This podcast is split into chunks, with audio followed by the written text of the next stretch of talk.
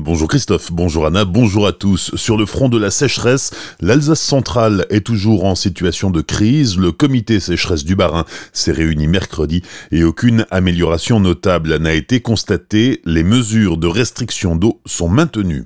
Marche pour le climat aujourd'hui en Alsace, notamment à 13h place Kléber à Strasbourg à l'appel des lycéens et étudiants et ce soir à 18h place Rapp à Colmar à l'appel d'Europe Écologie Les Verts. Manifestation dans le cadre de la semaine de mobilisation mondiale qui s'ouvre aujourd'hui. Objectif, mettre la pression sur les responsables politiques et les pousser à prendre des mesures concrètes pour limiter le réchauffement climatique. Un sommet spécial sur l'urgence climatique se tiendra lundi à l'ONU.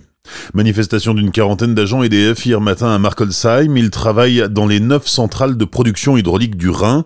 Hier, dès 7 heures, ils étaient positionnés sur l'écluse de Markolsheim pour bloquer le trafic fluvial. Les grévistes protestent contre le projet Hercule, le projet du gouvernement qui viserait à scinder EDF en deux entités distinctes. EDF bleu pour la partie production nucléaire et EDF vert pour tout ce qui est distribution, commercialisation, services et énergie renouvelable. Les syndicats dénonce une nouvelle attaque du gouvernement contre les services publics et redoute la disparition des tarifs réglementés pour l'usager. Ce sont les journées européennes du patrimoine. Ce week-end, Célesta a retenu le thème national art et divertissement en proposant un programme riche et varié. On en parle avec Nadège Cardo, chargée scientifique pour le label Ville d'art et d'histoire à Célesta. Vous aurez la possibilité notamment de participer à un certain nombre de visites guidées, plus ou moins insolites. Vous avez des visites euh, qui sont classiques comme par exemple la visite de certains monuments, les églises, etc. Ou bien vous avez la possibilité de suivre par exemple Barbara, qui est une femme d'artisan du XVe siècle et qui va vous euh, faire découvrir euh, son euh, Célestat du Moyen Âge. Vous aurez aussi la possibilité de découvrir des bâtiments qui sont habituellement fermés au public, comme la Tour Neuve, l'Hôtel de Ville ou bien les réserves du Fonds régional d'art contemporain. Vous avez également la possibilité de suivre des animations, comme à la bibliothèque humaniste, où là vous pourrez vous mettre dans la peau d'un moine copiste avec des ateliers de calligraphie, ou bien encore de participer à un spectacle en compagnie du théâtre Oups